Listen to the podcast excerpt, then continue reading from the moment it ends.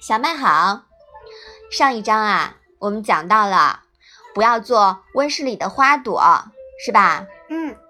那么这一章呢，我们就要一起来看，我们到底应该做什么。你先来读一下。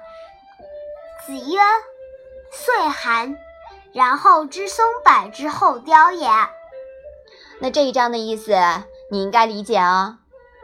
孔子说：“到了寒冷的季节，才知道松柏是最后凋谢的。”对的，真正的君子呀，久经历练，就像松柏那样，经得起各种各样的考验，即使在最严峻的环境下也能生存。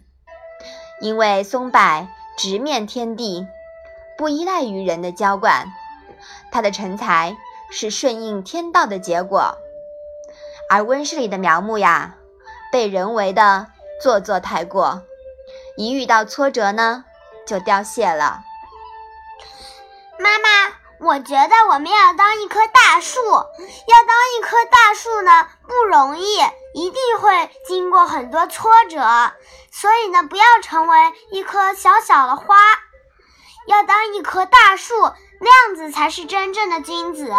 嗯，对，那样才是真正的成才，对吗？嗯，在成才的路上呀，一定会经历很多艰难险阻。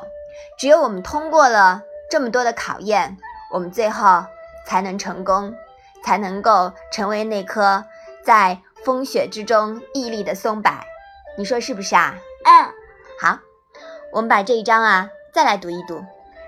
子曰：“岁寒。”然后知松柏之后凋也。嗯，好的，妈妈很喜欢这句话啊，你一定要把这句话记牢了。那我们今天的《论语》小问问就到这里吧。谢谢妈妈。